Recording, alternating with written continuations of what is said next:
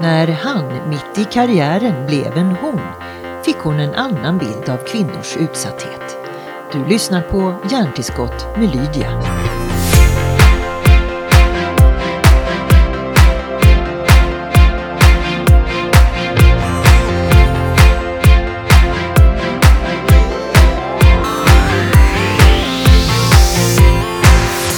Caroline Farberger, välkommen till Hjärntillskott med Lydia. Stort tack för det. Du, vi har faktiskt, eller jag har haft eh, förmånen att, att hänga eh, med dig några dagar här. Mm. Ehm, och det har gått fem, sex år sedan, sedan du kom ut. Mm. Ehm, hur tycker du den här tiden har varit? Ja, det var ju fem år sedan som jag nu började leva som Caroline och det är ju en fantastisk resa för mig att eh, inte bara äntligen i en ålder av 50 år komma underfund med att jag faktiskt är kvinna i min könsidentitet utan också sedan den dagen också leva som den jag är, som kvinna, som Caroline. Att få leva som den man verkligen är, det är underbart. Är du lycklig idag? Jag är en väldigt lycklig människa. Jag känner harmoni i mig själv och jag känner att jag kan vara autentisk. Jag behöver inte spela ett spel eller visa en fasad mot omvärlden. Jag kan leva precis som den jag är. Mm. Mm. Det krävs ju ett särdeles mod, eh, har vi ju sagt när vi har pratat om dig eh, och hela den här förändringen som du har genomgått. Men någonstans börjar det ju med familjen antar Mm. jag. Ja. Gift, tre barn, eh, f- fint utifrån, fint inifrån. Mm. Eh, när började detta? Ja, det var ju för en, eh, för en snart eh, sju år sedan som, eh, och jag är ju, fyllde snart 56 här, som min fru började notera vissa saker eh, som ändrades i mitt beteende. Och eh, för där som jag var då var helt normativ man och såg ut som de flesta kostymmän på jobbet. Eh, Propra i grå kostym och vita och ljusblå skjortor och så vidare som vilken kostymnisse som helst.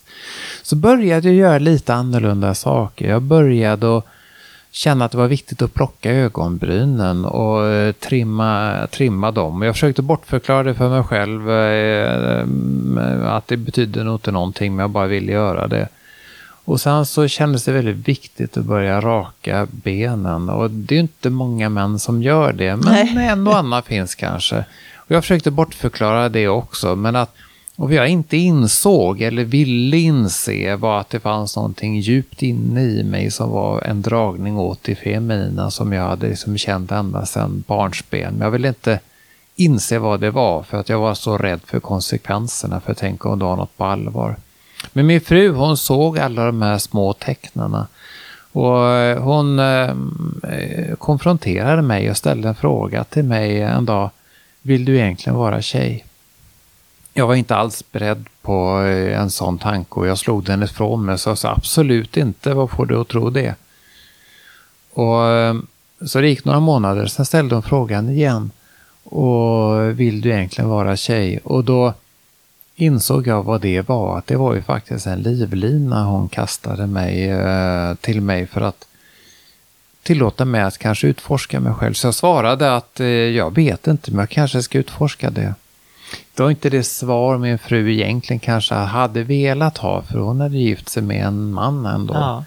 Och, men hon, samtidigt såg hon att det var kanske någonting jag behövde titta på. Så jag började en resa och faktiskt utforska vad var det som drev mig till att vilja göra sådana saker och fanns det någonting djupare i mig. Och när jag väl tog mig tid att faktiskt prova och klä mig som en kvinna och med professionell makeup och, och så jag fick en fin kvinnlig presentation så insåg jag att men det är precis det här som är jag. Det är precis så här jag vill presentera mig för omvärlden och, leva som mig och vad själv. sa barnen när du hemma kanske? Jag antar att det här skedde Ja. lite grann i hem, hemmamiljö först. Ja, när jag började att smyga lite grann och, eller smyga och smyga, men jag tog små steg, kanske liksom klädde mig i något i enstaka kvinnligt klädesplagg och barnen tittade kanske lite extra, men de brydde sig inte, de sa ingenting. Och eh, det var ju min och min frus strategi att avdramatisera det hela. Och hur gamla var de då? Ja, mina barn vid den tidpunkten var 12, 12 och 7 år gamla. Så vår strategi var att eh, inte göra en stor sak av det. För vad som är normalt eller inte, det är ingenting som man, det är inte en insikt man föds till, utan det är någonting man kodar av av den sociala kontext man ingår i. Mm. Om vi som föräldrar inte tycker att det är dramatiskt, då blir det inte dramatiskt för våra barn heller. När du beskriver din frus agerande så låter hon ju som en fantastisk människa. Mm. Var det verkligen så lätt hela tiden för henne? Jag menar, Nej, nej alltså absolut inte. Jag menar, eh, hon hade trots allt gift sig med en man. Och eh, det var, var nog tanken att vi skulle vara som man och kvinna resten av våra liv. Så det är klart att det var en dramatisk skillnad i förutsättningar eh, för vår relation. Och så det tog väldigt mycket tid för oss bägge att förhålla oss till det här. Men tack vare en fantastisk god kommunikation så har vi hittat sätt att hantera det här på ett sätt som eh, gör att vi bägge har kunnat eh, ta oss framåt. mm. Så du är faktiskt både pappa och fru. Ni är Ja. fortfarande gifta Ja, och riktigt. familjen är helt intakt. Rikt, helt riktigt. Så att jag, eh, när, när jag och min fru skulle eh, ta det här det stora samtalet och berätta för våra barn om min förestående könstransition så hade vi bullat upp i vardagsrummet med, med saft och bullar för, och så började jag berätta för mina barn, ja, ni har sett mig i kvinnliga kläder då och då och jag är faktiskt kvinna i min könsidentitet nu ska jag börja leva som det. Så frågar barn, vad tycker ni om det? Ja, det är helt okej. Får ta en kaka till? Mm. Ja, wow. Och, och, vad vill ni kalla mig? Mamma eller pappa? Ja, men du är vår pappa såklart, sa barnen. Jättebra, då är jag det. Så när jag går på föräldramöten på skolan och presenterar mig som mina barns pappa så ja, de föräldrar som ännu inte känner mig kanske ger mig en extra blick, men eh, vi är helt coola med det. Mm. Så jag, jag är fru Mm. och jag är pappa. Eh, jag förstår att du känner lycka med det otroliga stöd du haft hemifrån, även om jag antar att det har varit en del uppförsbackar. Men så här nästan sju år senare då så kan man ju konstatera att det här eh, var också i ett sammanhang där du hade en bra plattform. Du var ju högt uppsatt VD. Eh, Hade alla de här manliga nätverken man skulle ha var manlig och macho själv. Mm. Eh, på både gott och ont. Mm. Eh, så att du hade ju också en omgivning som, som du dels hade som, stor, eh, som, en stort, som en stor utmaning men också eh, verktygen. Mm. Kommunicera, Mm. ledare. Du kunde vara säker på ditt beslut. Ja, helt riktigt. Mm. Nej, men alltså jag var ju... Jag hade ju under många år i yrkeslivet eh, både kodat av hur man skulle bete sig och föra sig som en framgångsrik man. Och sen så anammat det och gjort det till min ledningsstil. Så att jag liksom såg ut precis som man skulle se ut, eh, förde mig med hög självsäkerhet och visade var skåpet skulle stå med hög eh, svansföring. Så att jag var, jag var nog så normativ man kunde tänka sig att vara. Lumpen, jaktlaget, Mm. finansvalparna. Du hade ju Christer Gardell som Mm. närmsta arbetskamrat Ja. dessutom. Ja. Eh, och eh, vad sa vi mer? Ja, frimurarorden Ja. som du var ceremonimästare i. Mm. Det är inga dåliga grabbgäng. Mm. Nej, men jag, jag har ju rört mig i väldigt många liksom, manliga sammanhang och jag reflekterade aldrig så mycket över det utan jag tänkte att det är, väl, det är väl så vårt samhälle ser ut. Eh, det är väl så man gör. Och jag tänkte att men eh, det är väl ingen fara med jämställdheten, men vi har ju fantastisk lagstiftning nu för tiden och alla arbetsgivare har ju liksom respekt och liksom korrekt ifyllda policies och så. Men att eh, det skulle ju krävas i mitt fall eh, min könstransition för att jag skulle titta på de här bilderna på de manliga sammanhangen och inse liksom, men alltså helt ärligt talat, hur nätverkat är jag egentligen? Det var ju bara i väldigt vita, manliga, heterosexuella sammanhang. Och eh, det var ju som en bubbla. Du, du hörde heller inte, eller rätta mig om jag har fel, hörde du eh, kvinnors eh, avslöjande om trakasseri och så vidare på ett annat sätt som manlig chef än som du gör idag som kvinna? Nej, men alltså jag, jag mm, inser ju nu att eh, när hela det här med metoo kom och så vidare va, så var jag nog ganska eh, ignorant eh, kring det. När, eh, när, när jag började liksom förstå att sånt fanns på arbetsplatser. För jag tänkte att ja, men jag går ju bara på vad jag själv ser.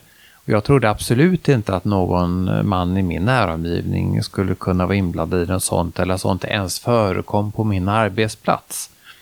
I och med att jag själv inte hade sett någonting. Och jag hörde ingenting, någon som klagade. Och, och, eh, och sexuella trakasserier är egentligen toppen på pyramiden utav eh, beteenden som är kanske ännu mer vanligt förekommande. Taskig jargong eller plumpa skämt eller förminskande kommentarer. Som jag i och för sig kanske noterade då och då men eh, på arbetsplatsen men som inte tyckte men det är väl inte så farligt. Det är väl för, för valet det är liksom eh, lite högt i tak kan man ju tycka. va. Men efter min transition när jag började leva som kvinna så blev jag inkluderad i den kvinnliga gemenskapen. Och eh, fick då ta del av historier som eh, jag inte hade fått ta del av förut. Nämligen att jag fick höra hur jobbigt många kvinnor upplevde skärgången. Hur jobbigt det var att höra på skämt som inte var så roliga. Hur svårt det var att göra sig hörd. Hur svårt det var att påverka beslut i möten som, som alltid, alltid verkade liksom vara uppgjorda på förhand av, av några män. Och eh, jag fick höra då vittnesmål, trovärdiga vittnesmål om sexuella trakasserier begångna av män i min näromgivning som jag inte hade kunnat föreställa mig då. Men vittnesmålen var väldigt trovärdiga. Mm. Eh, och det här fick väl naturligtvis eh, dig att kanske begrunda när du själv satt som man i jaktlaget och hade kanske liknande jargonger. Ja, men jag, insåg, jag insåg ju att jag har ju själv varit en del utav en eh, exkluderande struktur. För att alla de där skämten som inser var rätt plumpa eh, och jargonger, jag inser att jag har varit en del utav det. Mm. Kanske inte pådrivande, men ändå absolut medskyldig till mm. att ha skrattat åt mm, plumpa skämt. Eh, inte inte sagt ifrån när jag har hört några övertramp. Eh, och då inser jag att varför, gjorde jag, varför var jag inte starkare då? Jag skäms ju nu att jag inte var starkare då. Men där och då så kändes det viktigt för mig att ingå i den manliga gemenskapen. Att eh, kunna liksom befästa de lojaliteter jag hade med de andra männen. Därför att eh, det fanns ju fördelar av lojalitet. Man, eh, man fick ju nytta utav det. Man fick eh, professionella fördelar, befordringar, eh, utbyte av tjänster. Jag skäms ju idag att jag inte var starkare, rotade mina värderingar där och då, men just då, just då kändes det viktigt. Kändes väl tryggt också? Ja, men det befäste samhörigheten på ett sätt också. Mm. Eh, det talas ju väldigt mycket om mångfald nu, inte bara nu, det har väl gjort det en tid. Eh, och alla har väl kommit till insikt om att ju mer mångfald desto bättre lönsamhet för ett företag och så vidare. Mm. Ser du någon, någon, någon trend här att mångfalden kan bli så mycket, ha ett mycket bredare spektra? Jag menar, du ändrar mm. identitet, vissa vill inte ens ha eh, könsbenämning på sig själva. Känner du att det ja. öppnar upp här för olika kombinationer av eh, nya individer? Ja, men alltså jag, jag måste först och främst säga att i min, eh, efter min transition så har jag blivit betydligt mer, mer ödmjuk eh, inför att träffa andra människor och, och ödmjuk i så mått också att jag har lärt mig att inse de omedvetna fördomar jag har, som alla har, men framförallt att jag lär mig också hur ska jag kompensera för dem genom att inte döma andra människor, eh, vare sig medvetet eller omedvetet. Och inte hela tiden falla i fällan att jag kategoriserar personer bara för att jag ser en person så just säger att aha, den här personen tillhör det här könet och verkar ha den etniciteten och verkar ha eh, Eh, den religionen utifrån sin, eh, sin klädsel eller vad det nu kan vara. Utan bara bemöta alla människor som de väldigt unika människor de är och inte anta någonting förrän personen jag har framför mig själv väljer att dela med sig någonting av sig själv. Och tillåta ett bredare kontinuerligt spektrum av personer. Det är inte så att man är antingen det ena eller det andra, vare sig det gäller etnicitet eller kön eller religion eller någonting, utan man har antagligen en blandning av rätt mycket och någonstans på en gråskala. Mm. Men du verkar fortsätta eh, eh, tvinga dig själv eller försätta dig själv i sammanhang du inte är van vid. Till, till exempel, ja. du har ju, ja. ger ju flera exempel på dig ja. själv. Jo, men att jag, jag inser ju att jag förr om åren när jag levde som man nätverkade bara med personer som mig själv. Jag menar, jag, eh, nu hängde jag mycket på liksom en frimurarloge eller kunde ingå i andra sammanhang. Jag inser ju efteråt att vi var ju väldigt lika varandra.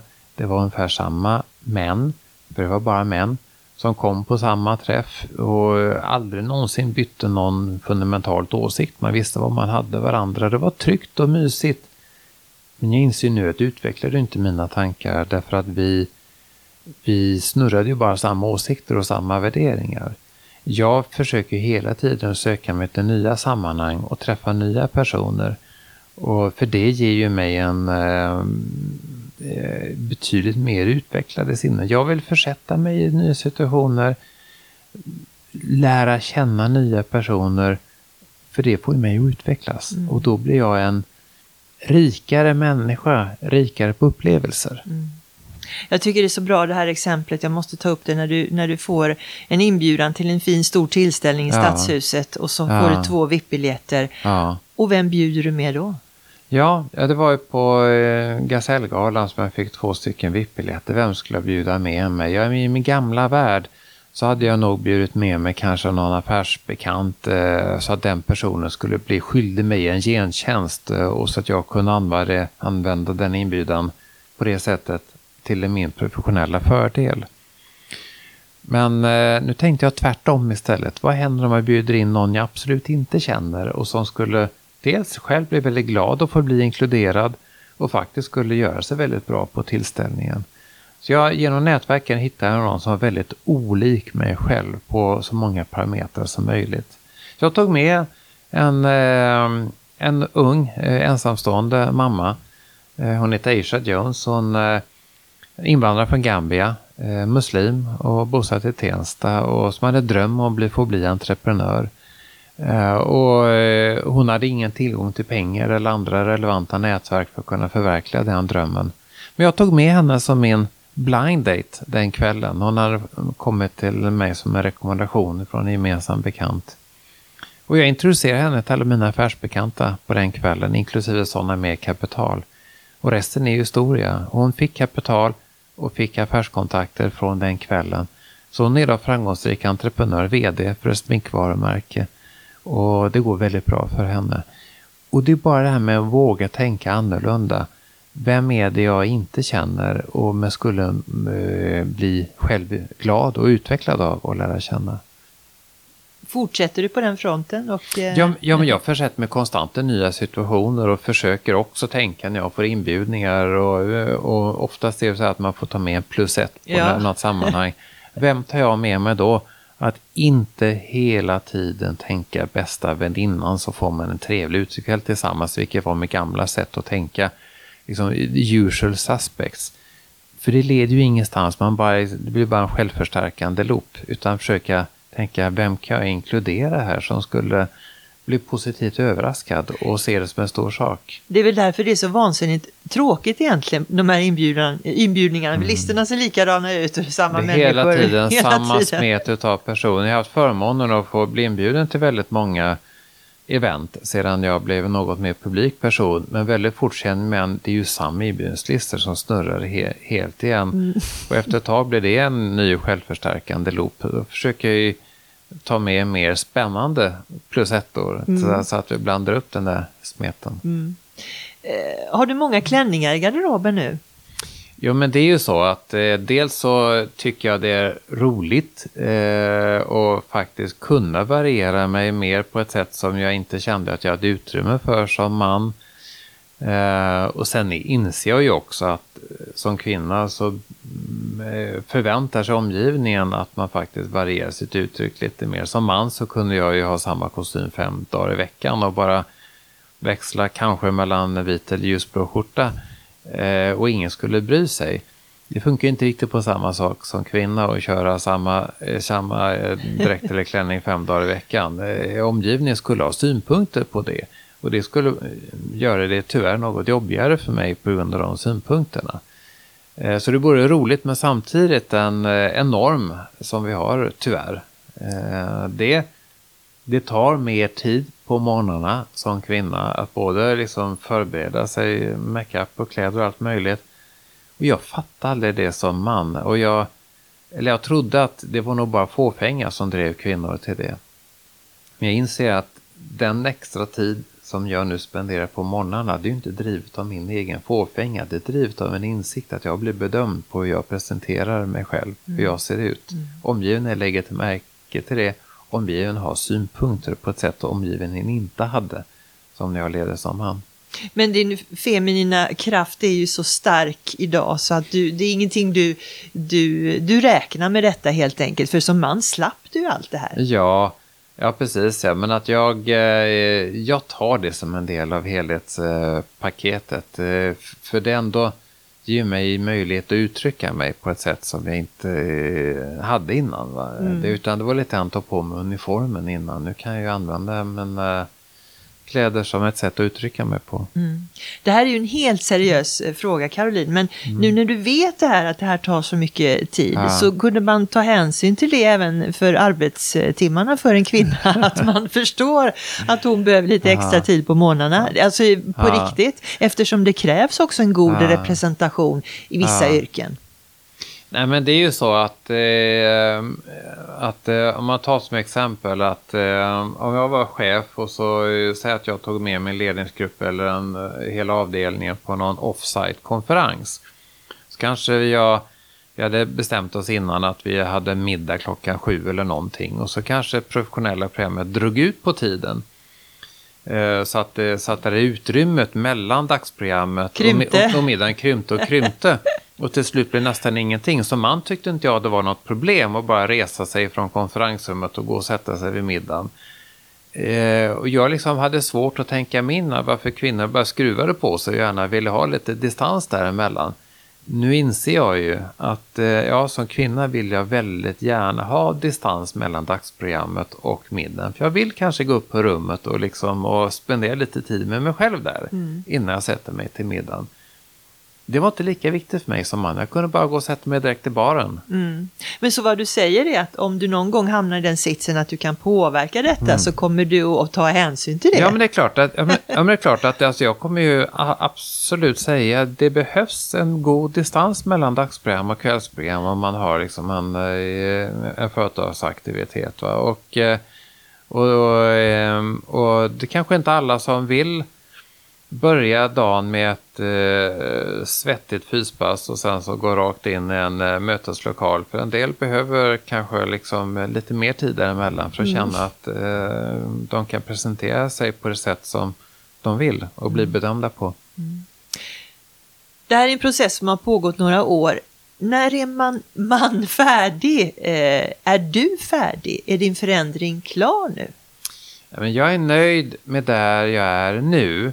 Jag kanske kommer att ytterligare liksom utveckla mig i mina behov över åren. Men det är ingenting som jag har en färdig plan på. Jag är väldigt nöjd med så som jag är nu. Jag känner mig väldigt hemma i mig själv. Mm. Det är nog många som skulle vilja mm. säga just en sån sak. Eh, nästa fokus. Eh, nu har du ju, eh, nu skördar du kan man säga frukten av det otroliga val du gjorde tillsammans med din familj för snart sju år sedan. Vad är nästa projekt du vill ta dig an? Ja, nej, men alltså jag, eh, jag finner faktiskt glädje i att eh, ha mer tid åt att eh, föreläsa och berätta om de här sakerna. När jag, eh, jag arbetade som vd tills för drygt ett år sedan. Då hade jag väldigt lite tid att gå ut och föreläsa och berätta om det här. För att det fanns ju förväntan att jag skulle vara på jobbet. Nu är jag ju självständig och har mer tid att föreläsa och berätta om det här. Och det ger mig glädje när jag ser det gensvar jag får. Eh, och den liksom kraft som går och eh, frigör i organisationer av att sprida budskapet att leva som den man är och praktisera inkluderande kultur. Så att det fortsätter jag gärna med. Mm. Är det någonting, handen på hjärtat, du skulle ha gjort annorlunda nu när du ändå har lite facit i hand? Jag har som livsprincip att inte blicka tillbaka och, och, inte ångra eller tänka utan att alla de beslut jag har tagit i mitt liv tog jag med den kunskap och insikt jag hade vid det tillfället. Och det kan jag ju inte ändra på. Jag kan bara ändra på saker jag gör framåt utifrån den insikt och förstånd jag har nu och kommer ha i framtiden. Stort tack Caroline och lycka till får jag väl säga då framöver.